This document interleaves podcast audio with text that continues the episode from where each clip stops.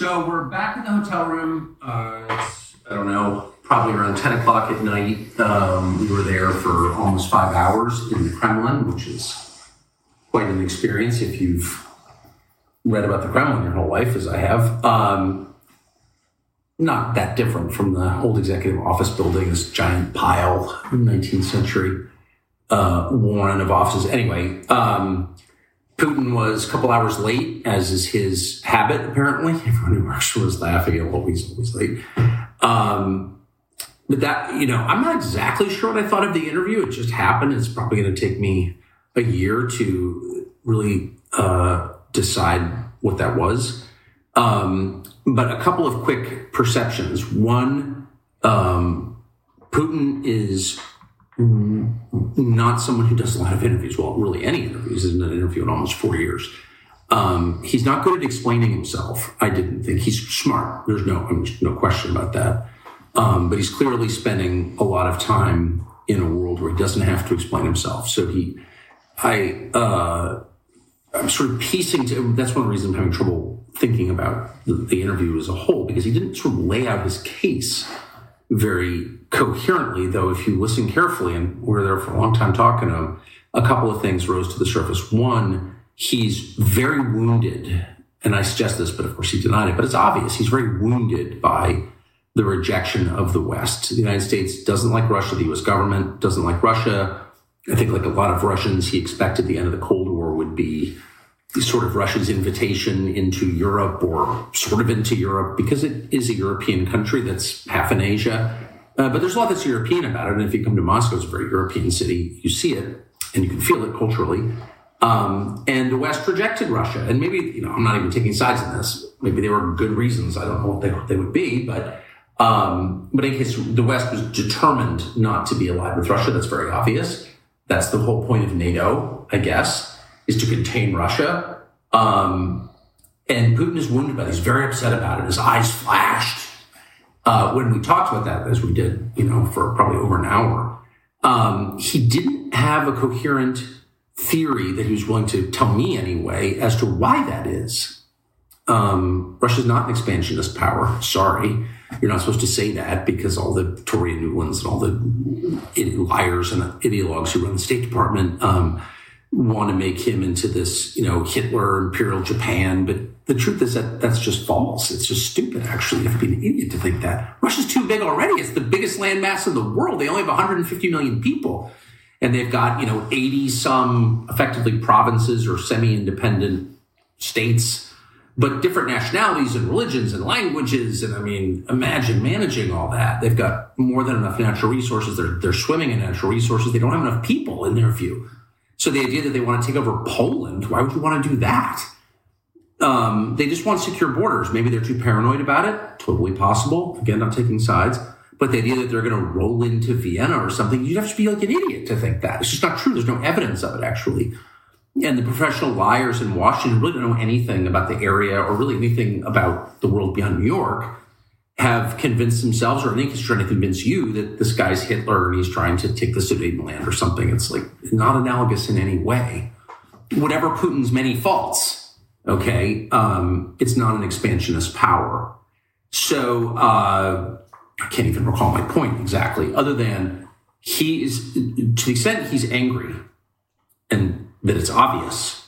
He's angry because he feels like, whoa, why? You know, I thought we were going to be friends um, again, maybe that's his fault, but he's definitely mad about it. Uh, and the second thing I would say, which I thought was kind of kind of really striking, is that he was willing to admit that he wants a peace deal in Ukraine. Hmm. Um, and sort of give it away and just say that out loud. He said it a couple of different times. Again, maybe he's lying in ways I didn't perceive, but he kept saying it. And I don't know why he would say it if he didn't mean it. Um, and of course, there is, as a matter of fact, uh, there is evidence overwhelming that there was a peace deal or part of a peace deal at the beginning of peace talks, a settlement of some sort on the table a year and a half ago that the former prime minister of Great Britain, Boris Johnson, scuttled on behalf of the Biden administration and convinced Zelensky and the Ukrainian government not to enter into these talks. I mean, that's kind of an established fact. The Israelis were there. They revealed this and that happened. So, but Putin, for his part, again, you know, even talking about Putin, you feel like you're flacking for Putin. I'm from La Jolla, California. I'm not flacking for Putin. I, you know, please. Um, I'm just trying to assess this rationally. Uh, it's interesting that he's willing to say, "Yeah, I want some kind of settlement."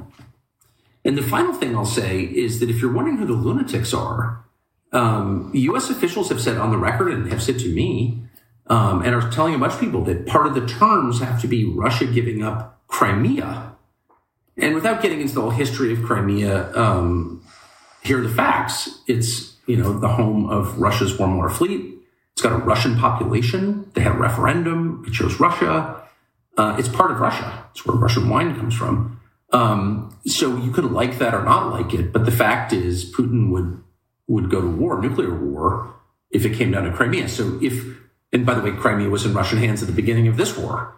So it's like if you really think that a condition of peace is that Putin's going to give up Crimea, then you're um, you're like a lunatic, and and they are. I mean, they want a weak leadership in Russia, and the question is, why would you want that? How is that good for the United States? I'm not defending Russia. I'm defending my own country. A weak central government in a nation with the world's largest nuclear stockpile is insane, especially a country as large and potentially fractious with this many languages, ethnicities, religions, 20% Muslim population. You're just going to sort of let the nuclear stockpile float free and hope the best thing happens. You're a freaking nutcase if you if you desire that. And we are run by nutcases. The president and that poisonous moron Victoria Nuland, oh, we're going to depose Putin. Well, then what happens? What happened in Libya when we deposed and allowed, you know, Gaddafi to be murdered? What happened in Iraq when we brought Saddam to justice? Those countries fell apart and they've never been rebuilt again. In Afghanistan, we took out the central government and they came back. It's still run by the Taliban. So our track record of knocking out the leader, which is very easy to do, is uh, spotty at best. Things don't always get better. And to do that to Russia, you know, the largest landmass in the world with the largest nuclear arsenal, like you're on drugs if you think that's a good idea. Okay. Out of Austin, Texas, you're listening to the Unsanctioned Citizen Podcast. Here's your host, Sheila Dean.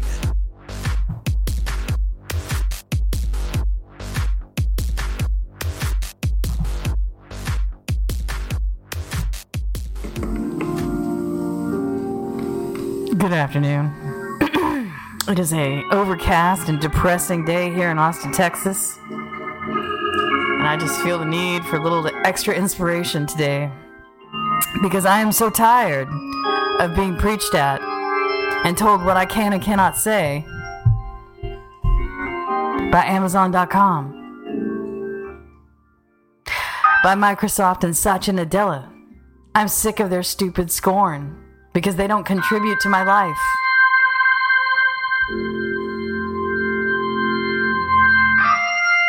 I'm tired of being told, hey, come put your stuff in this competing market just to be told, well, you didn't say it right. Well, if I were going to do that, I would have just sent it to a New York editor and at least they'd give me the dignity of a proper no. Like, here, here's a sheet of paper. You were rejected.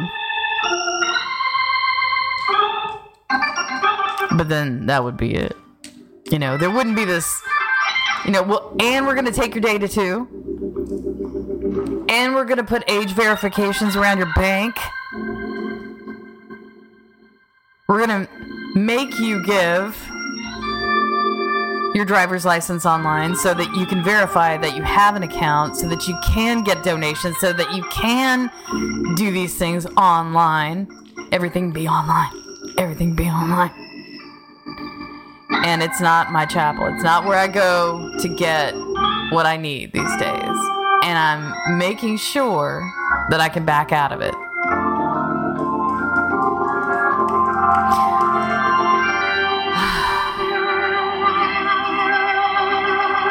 you know, I'm also really tired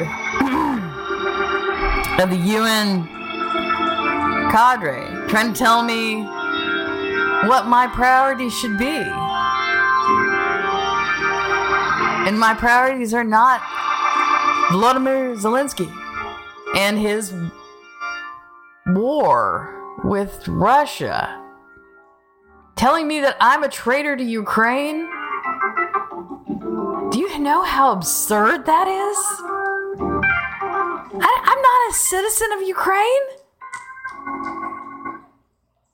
I mean, it's beyond the pale.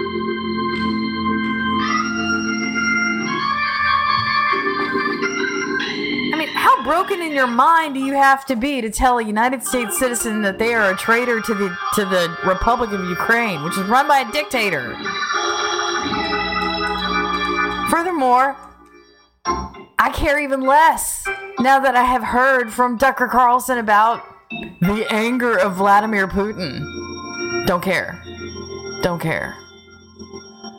I'm not in charge of those Russian relations. I hope he will find it in his heart to forgive the people who were the decision makers because they were not me. This uh, anti Orientalism complaint has gone back as far as Stalin with Russia. So I, I don't have a remedy for it. I just don't. Other than to call upon the Lord, but.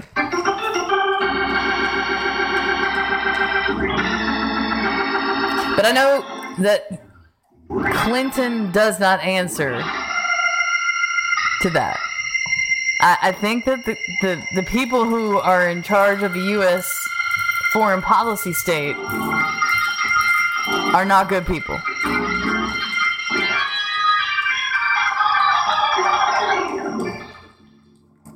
So I gotta tell the truth. They are taking money from Jeff Bezos and Bill Gates, who want to shove their technologies in our faces and our bodies. They want to use us as commodities. They want to control our border migration. They want to, and, and I don't even know why. You know, they're not necessarily direct beneficiaries, and their policies are not working. So they don't deserve to fund anything at the UN, but they are. They are laundering their interest by donating heavily to the UN Foundation, which turns around and actually funds at least 22 Democratic public offices here in the United States with UN money, UN Foundation money. That means that 22 governing bodies here in the United States are being co governed, respectively, by those donors and governments who donated into that fund, which are largely Scandinavian governments. But if you don't want to be run by Sweden and you're an American, you should you should speak up now and say, I'd like for you to not accept any UN Foundation money for anything in this municipality.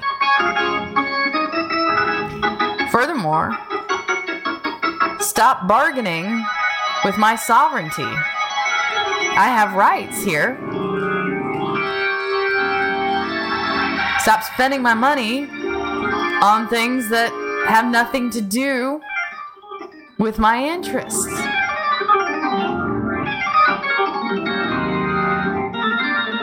And the, and the more you call this out, the more you tell them, are you taking money from the UN? Oh, yeah. Yeah. Are, are, are you taking money for SDGs from the UN? Are you doing that? The more you call it out, they're going to get red faced. They're not going to talk to you.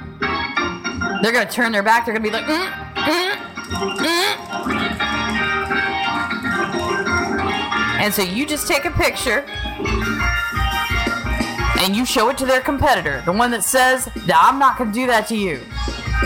I'm not going to take any of that money. I'll show you my my my bank accounts. I'll show you everything.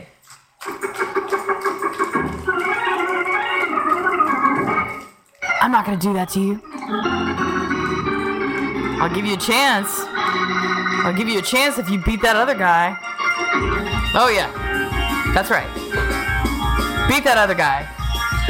Because they're spending foreign money on American, not American priorities. And it is time to come to Jesus. It is time to understand and realize you don't have to care one whit about Ukraine or Russia. When you have homeless squatters on your lawn from six nations, and one of them might actually be Russia.